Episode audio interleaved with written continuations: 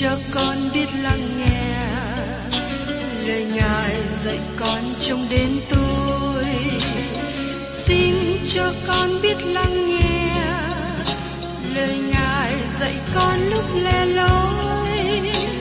Xin cho con cất tiếng lên trả lời vừa khi con nghe Chúa. Xin cho con biết ơn thưa lạy Ngài, Ngài muốn con làm chi? Lời Ngài là sức sống của con, lời Ngài là ánh sáng nơi con, lời Ngài làm chứa chan hy vọng, là đường để con không rối bước. Lời Ngài đêm trên rất niềm vui, trọn vẹn ngàn tiếng hát đầy vơi. Lời Ngài đổi mới cho cuộc đời, lời Ngài hạnh phúc cho chân ai. Xin cho con biết lắng nghe lời Ngài dạy con trong cuộc sống. Xin cho con biết lắng nghe lời Ngài từng theo bước đời con. Xin cho con biết sẵn sàng chờ đợi và vẫn nghe theo Chúa. Xin cho con biết sẵn sàng thực hành lời Chúa đã truyền ban. Hân hoan chào mừng quý vị đến nghe chương trình Tìm Hiểu Thánh Kinh. Đây là một chương trình học Kinh Thánh liên tục và hệ thống trong thời gian năm năm. Chúng ta sẽ lần lượt khảo sát từ Sáng Thế Ký cho đến Khải Quyền. Mục sư tiến sĩ Mạc Kỳ là người được Chúa dùng để sáng lập và thực hiện chương trình này.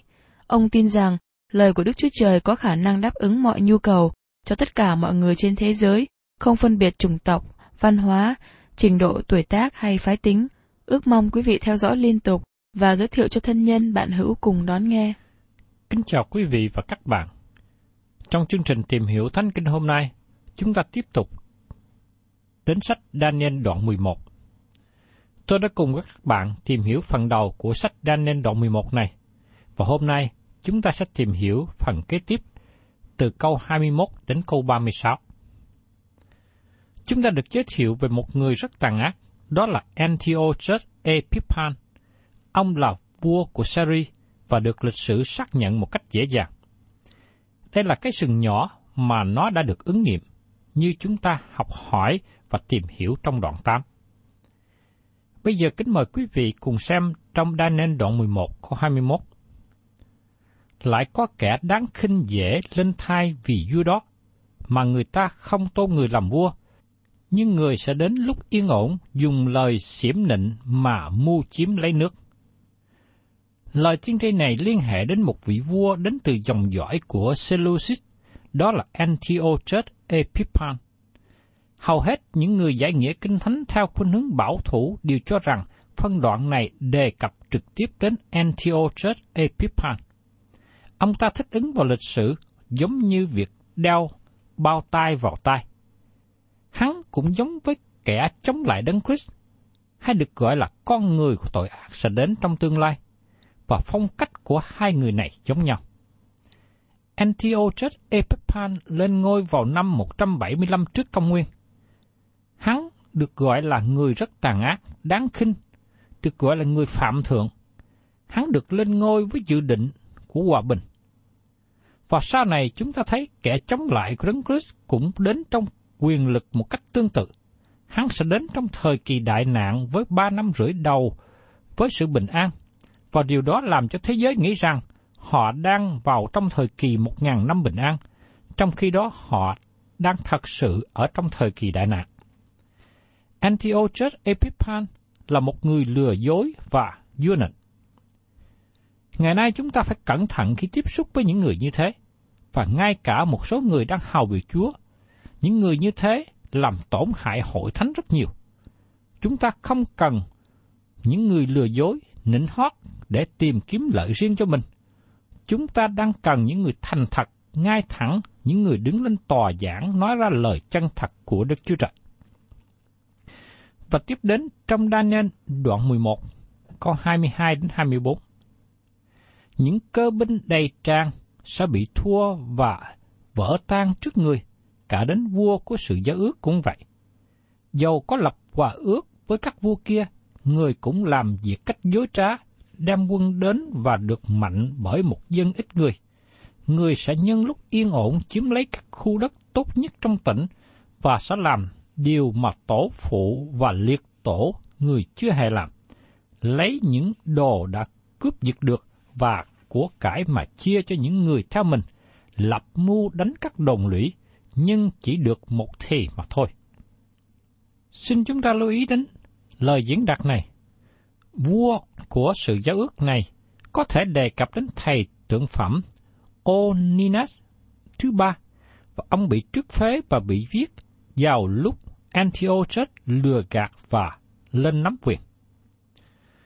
Và tiếp đến trong Daniel đoạn mười một, câu hai mươi lăm đến hai mươi tám. Đoạn vua đó lại phấn chí sức mình và lòng mình, dùng một cơ binh lớn đánh vua phương Nam. Vua phương Nam sẽ đi đánh giặc bằng một cơ binh lớn và mạnh lắm, nhưng người không thể chống cự lại được, bởi vì sẽ có người ta lập mưu nghịch cùng người. Những kẻ ăn trong bàn vua sẽ làm cho vua bại hoại. Cơ binh người sẽ tràn ra và nhiều người bị giết và ngã xuống. Có hai vua ấy, trong lòng chỉ trực làm hại, ngồi cùng bàn tiệc và nói dối, song sự đó chẳng thành, và sẽ còn sự cuối cùng hơn kỳ đã định. Vua trở về đất mình với nhiều của cải lắm. Lòng người đã rấp đối nghịch cùng giao ước thánh, và người sẽ làm theo ý mình và trở về đất mình. Các câu này diễn tả chiến dịch của Antiochus và sự chiến thắng của vua với Ai Cập, và qua chiến thắng này đưa ông đến giàu sang và danh tiếng. Các vua này ngồi bàn tiệc và nói dối, đề cập đến sự kiện Antiochus là người lừa dối, không thể nào tin cậy được. Tôi thấy đây cũng là sự thật cho các cuộc hội nghị ngày hôm nay, khi mà các quốc gia họp nhau lại với nhau, ký hòa ước hòa bình, ký hiệp ước mậu dịch, nhưng sau đó các hiệp ước này trở nên vô nghĩa, giống như giấy nháp mà thôi. Và tiếp đến trong Daniel đoạn mười một, câu hai mươi chín đến ba mươi. Đến kỳ đã định, người sẽ trở lại và vào phương Nam, nhưng lần sau không giống như lần trước, vì những tàu ở Kích Tiêm sẽ đến nghịch cùng người, cho nên người sẽ lo buồn mà trở về. Người sẽ tức giận nghịch cùng với ước thánh và làm theo ý mình. Người sẽ trở về và coi trọng những kẻ bỏ giao ước thánh. Antiochus thực hiện chiến dịch thứ nhì chống lại Ai Cập, nhưng lần này không thành công bởi cớ tàu của La Mã đến Kích Tiêm. Vua phá bỏ hiệp ước với Israel. Có một số người Do Thái phản nghịch với dân tộc của họ. Và trong Daniel đoạn mười một câu ba mươi mốt nói tiếp, những quân lính của người mộ sẽ dấy lên, làm ô uế nơi thánh cùng đồn lũy, cất những của lễ thiêu hàng dân và lập sự gớm ghiếc, làm ra sự oan du. Antiochus đến chống nghịch với Jerusalem vào năm một trăm bảy mươi trước công nguyên. Đây là thời điểm mà hàng trăm ngàn người Do Thái bị giết. Antiochus dẹp bỏ đi các của lễ dâng hiến trong đền thờ Đức Chúa Trời và đổ huyết heo lên các vật dụng trong đền thờ. Thay vào đó, vua đặt hình tượng Jupiter để được thờ phượng trong nơi thánh. Đây là sự gớm ghiếc làm ra sự oan du, nhưng nó không phải là sự gớm ghiếc mà Chúa Giêsu đề cập về tương lai khi Chúa Giêsu đến thế gian, và ngay cả ngày hôm nay sự gớm ghiếc vẫn còn trong tương lai. Đây là sự gớm ghiếc mà kẻ chống lại Đấng Christ gây ra. Antiochus đặt tượng thần Jupiter ở nơi thánh, và kẻ chống lại Đấng Christ sẽ đến, rất có thể sẽ đặt chính hình tượng của mình vào trong nơi thánh. Và trong Daniel đoạn mười một câu ba mươi hai nói tiếp, người dùng lời nịnh hót mà dỗ dành những kẻ làm sự dữ nghịch cùng với ước, nhưng dân sự biết Đức Chúa Trời mình sẽ mạnh mẽ mà làm. Có một vài người trong dân Israel đóng vai trò giống như Giuđa, tức là làm phản. Nhưng có nhiều người biết Đức Chúa Trời là đấng mạnh mẽ, vững tin vào Ngài. Đây là thời gian mà Đức Chúa Trời dấy lên gia đình Maccabi. Vào năm một trăm sáu mươi sáu trước công nguyên, Matthias là thầy tế lễ nổi dậy chống lại sự phạm thượng. Gia đình này được gọi là Maccabi. Đó là cây búa. Dẫu rằng gia đình này không được kỹ thuật trong Kinh Thánh, nhưng tôi tin rằng họ là người của Đức Chúa Trời được sử dụng trong thời điểm đặc biệt này. Và trong Daniel đoạn mười một, câu ba mươi ba đến ba mươi bốn, những kẻ khôn sáng trong dân sẽ dạy dỗ nhiều người, nhưng họ sẽ phải vấp ngã bởi gươm, bởi ngọn lửa, bởi sự phú tù và sự cướp bóc lâu ngày. Trong khi họ sa ngã, họ cũng sẽ được cứu một ít, song nhiều người sẽ lấy lời nịnh hót mà theo họ. Thời kỳ này nằm giữa Cựu và Tân Ước. Nó là thời kỳ khốn khổ nhất cho dân Israel. Có nhiều người phục vụ Chúa trung tín và mạnh mẽ trong thời gian này, giống như những người tiền bối trước đây, như Gideon, David, Eli, Daniel. Nếu các bạn không biết nhiều về lịch sử trong thời kỳ này, các bạn có thể đọc thêm sách trong Maccabi thứ nhất và thứ nhì và các sách lịch sử của Josephus. Và trong Daniel bộ mười một câu ba mươi lăm, trong những kẻ khôn sáng sẽ có mấy người sa ngã, hầu cho luyện lọc chúng nó, làm cho tinh sạch và trắng, cho đến kỳ sau rốt, vì việc đó còn có kỳ nhất định. Kỳ sau rốt trong lời tiên tri này trùng hợp với Antiochus và kẻ chống lại Đấng Christ. Giờ đây chúng ta đi từ những ngày trong lịch sử đến những ngày trong tương lai. Tất cả những lời tiên tri này đều nói về tương lai khi được ban cho Daniel. Giờ đây, có một số điều đã trở thành lịch sử, nhưng một số điều vẫn còn nằm trong tương lai. Và tiếp đến, chúng ta tìm hiểu một điều hết sức quan trọng, nói về thói xấu và sự yên lặng của con người tội ác. Mời quý vị cùng xem trong Daniel đoạn mười một câu ba mươi sáu. Vua làm theo ý mình, kiêu ngạo, lên mình cao hơn hết các thần, nói những lời lạ lùng nghịch cùng Đức Chúa Trời của các thần. Người sẽ được may mắn cho đến khi cơn giận của Chúa được trọn, bởi vì điều gì đã có chỉ định thì phải ứng nghiệm. Từ thời điểm này, lịch sử kết thúc và lời tiên tri bắt đầu. Phân đoạn Kinh Thánh này nói về con người rất tàn ác sẽ đến một thời gian không thể đo lường được. Antiochus Epiphanes là người rất bần tiện, đáng khinh. Các lời từ câu ba mươi sáu đến ba mươi chín không diễn tả hết sự xấu xa của vị vua này. Antiochus là hình ảnh phát họa về kẻ chống lại Đấng Christ sẽ đến trong tương lai. Tôi tin rằng kẻ chống lại Đấng Christ sẽ đến không còn giới hạn trong khu vực địa lý như trong thời cổ đại Hy Lạp trước đây. Có kẻ chống lại Đấng Christ theo khuynh hướng chính trị, như là người mà chúng ta thấy đề cập ở đây, một dân ngoại chế lên từ đế quốc La Mã. Cũng có kẻ chống lại Đấng Christ theo khuynh hướng tôn giáo, mà hắn là người giả dạng như giống như Đấng Christ, và hắn sẽ dấy lên từ dân Israel. Hắn giống như chó sói mặc áo của chiên. Kẻ chống lại Đấng Christ hay thường gọi là Antichrist được ban cho nhiều tên trong Kinh Thánh. Ông Đai Pentecost trong sách Những Việc Sẽ Đến cho chúng ta danh sách của những tên về kẻ chống lại Đấng Christ. Kẻ chống lại Đấng Christ có nhiều tên khác nhau, và chúng ta thấy bản liệt kê này rất dài.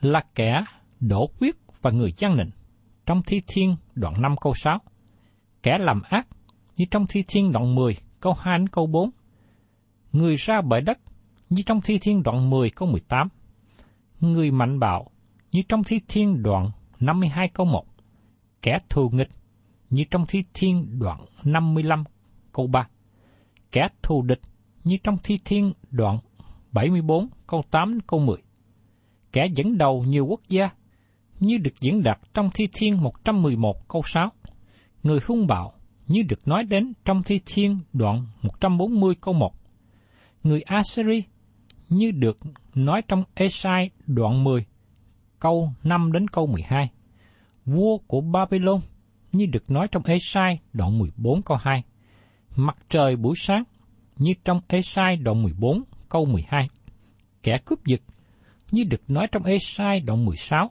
câu bốn câu năm và trong Giê-rê-mi đoạn sáu câu hai mươi sáu. Cây đinh nhọn như được diễn đạt ở trong Esai đoạn hai mươi hai câu hai mươi lăm, nhánh của sự kinh khủng trong Esai đoạn hai mươi lăm câu năm, vua gian ác và phạm thượng của Israel ở trong Ê-xê-chi-ên đoạn hai mươi mốt câu hai mươi lăm đến hai mươi bảy.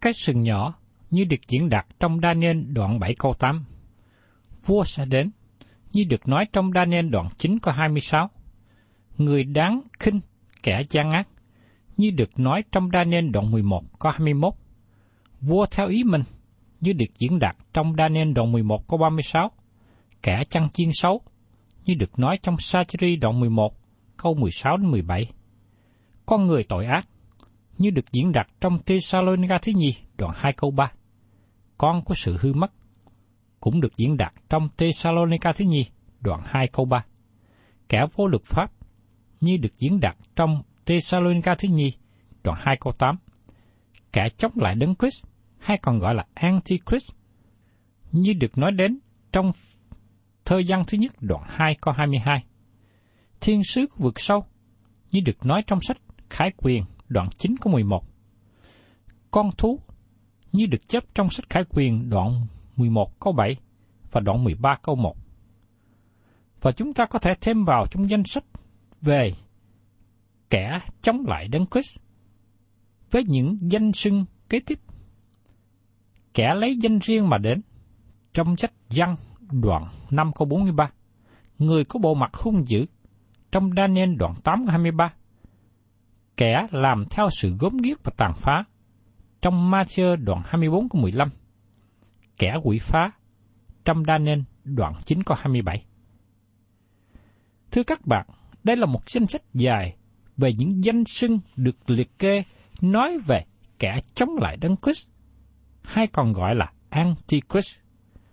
Chúng ta lần lượt sẽ nhận dạng ra danh hiệu này về bản chất của kẻ chống lại đấng Christ khi chúng ta đọc xuyên qua Kinh Thánh. Trở lại trong Daniel đoạn mười một câu ba mươi sáu nói về Antiochus, vua sẽ làm theo ý mình. Kẻ chống lại đấng Christ sẽ làm theo ý riêng, theo ý muốn độc tài của hắn. Hắn đối nghịch với hành động và việc mà Chúa Giêsu đã làm, tức là Chúa Giêsu là người làm theo ý muốn của Cha ở trên trời, như được diễn đạt trong Giăng đoạn năm câu ba mươi.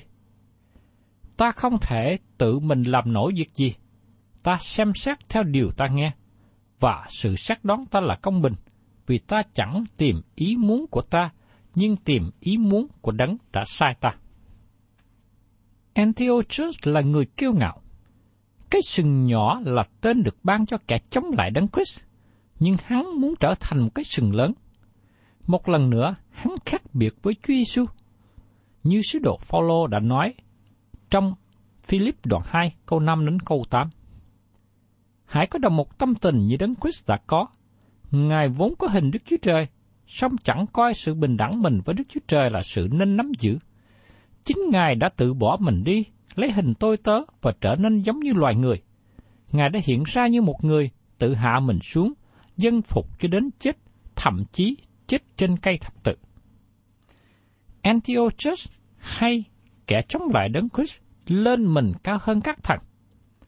Và trong Tê-sa-lô-ni-ca thứ nhất đoạn hai câu ba với câu bốn, Phaolô nói về kẻ chống lại đấng Christ như sau: Mặc ai dùng cách nào cũng đừng để họ lừa dối mình, vì phải có sự bỏ đạo đến trước và có người tội ác, con của sự hư mất hiện ra, tức là kẻ đối nghịch tôn mình lên trên mọi sự và người ta xưng là Đức Chúa Trời, hoặc người ta thờ lại sớt đổi ngồi trong đền thờ, chính mình tự xưng là Đức Chúa Trời. Và trong Khải Quyền đoạn mười ba câu tám cũng nói thêm: Hết thảy những dân sự trên đất đều thờ lại nó, là những kẻ không có tên ghi trong sách sự sống của chiên con đã bị giết từ buổi sáng thế. Với sự phản nghịch chống lại với Đức Chúa Trời mà đó đánh dấu về vị vua kiêu ngạo lên đến tuyệt đỉnh của chủ nghĩa nhân bản. Hắn biểu tượng cho sự chống nghịch với Đức Chúa Trời, mà đó là con người xác thịt của chúng ta. Phao-lô cũng nói thêm điều này ở trong sách Roma đoạn tám, câu sáu đến câu tám. Và chăm về xác thịt sanh ra sự chết, còn chăm về thánh linh sanh ra sự sống và bình an. Về sự chăm về xác thịt nghịch với Đức Chúa Trời, bởi nó không phục dưới luật pháp của Đức Chúa Trời, lại cũng không thể phục được. Và những kẻ sống theo xác thịt thì không thể đẹp lòng Đức Chúa Trời. Tư tưởng xác thịt của các người sẽ hướng về kẻ chống lại Đấng Christ. Khi con người tự chọn người lãnh đạo cho mình, họ sẽ chọn ai? Một cách tổng quát, họ sẽ chọn một người giống như mình. Đó là một trong những lý do mà chúng ta rất tiếc cho những người lãnh đạo thế giới ngày hôm nay. Sự lãnh đạo của thế giới ngày hôm nay rất tàn bạo, nhưng họ là những người mà chúng ta lựa chọn. Đức Chúa Trời nói trong sách Daniel, Ngài đang đặt những người cai trị hèn hạ trong thế gian này. Và trong lời Kinh Thánh này cũng nói thêm rằng, người sẽ được may mắn cho đến khi cơn thịnh nộ Chúa được chọn, bởi vì điều chi đã chỉ định thì phải ứng nghiệm. Vị vua tàn bạo này sẽ thành công lúc ban đầu trong thời gian ngắn. Đức Chúa Trời cho phép sự này xảy đến và trải qua tuần lễ thứ bảy mươi mà tiên tri đã nói đến. Thưa quý vị và các bạn, chúng ta tạ ơn Đức Chúa Trời vì những lời tiên tri, những khải tượng của Đức Chúa Trời đã được nói qua Daniel. Qua điều này, chúng ta thấy rằng, dù đôi lúc chúng ta chứng kiến đến những người lãnh đạo thế giới, những người lãnh đạo quốc gia, họ có làm những điều gian ác, tàn bạo. Nhưng biết rằng, Đức Chúa Trời đã nhìn thấy được những điều này. Có những lúc những người làm ác dường như thịnh vượng, dường như được dưỡng mạnh. Nhưng Chúa chỉ cho phép họ hoành hành, thực hiện quyền hành của mình trong một lúc mà thôi. Bởi vì những ai nắm quyền trên thế gian này mà chống nghịch với Đức Chúa Trời, Chúa sẽ hạ người đó xuống. Chúa là đấng đang cầm quyền tể trị trong vũ trụ này. Ngài cũng là đấng cầm quyền trên từng mọi quốc gia. Và những ai lên mình kiêu ngạo chống nghịch với Đức Chúa Trời, người đó sẽ không thể nào đứng vững được. Và qua điều này, xin Chúa cho tôi và các bạn luôn luôn nắm vững nơi Đức Chúa Trời. Chúng ta trông cậy vào Đức Chúa Trời, vì khi chúng ta đứng trong Đức Chúa Trời, thì đó mới là nơi vững chắc, bình yên cho mỗi chúng ta. Cầu xin Chúa giúp đỡ cho các bạn và tôi luôn nương cậy nơi quyền tể trị của Đức Chúa Trời, trên trái đất này, trên vũ trụ này, và sự hướng dẫn bảo vệ của Ngài trên từng đời sống của mỗi chúng ta. Thân chào tạm biệt quý vị, và xin hẹn tái ngộ cùng quý vị trong chương trình Tìm Hiểu Thánh Kinh kỳ sau. Chúng ta sẽ tiếp tục phần sau cùng của sách Daniel đoạn mười một.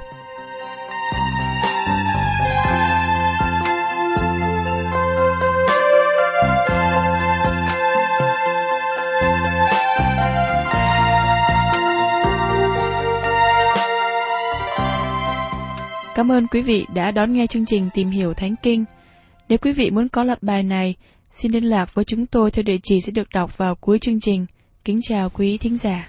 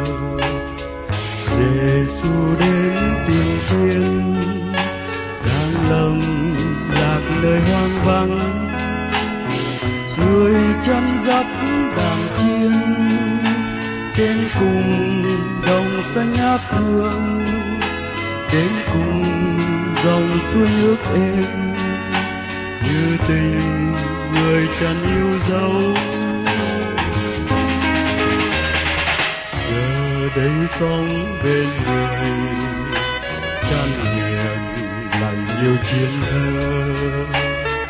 Đời tôi muốn làm chiên trong chuồng người chân yêu dấu, dù trên chốn đồi hoang vang rồng loài thu soi làng, hay là dựa đến tối đen không sợ vì người chân bên mình. Giê-xu người chân yêu thương ta, dắt dìu đàn chiến trong phong ba, đưa về đồng xanh xanh bao la, thắm tươi như muôn hoa, hát vang muôn câu ca, hoa vui trong tâm ta sống tràn hoa. Giê-xu người chân yêu thương ta, dắt dìu đàn chiến trong phong ba, đưa về đồng xanh xanh bao la, thắm tươi như muôn hoa, hát vang muôn câu ca, hoa vui trong tâm ta sống tràn hoa.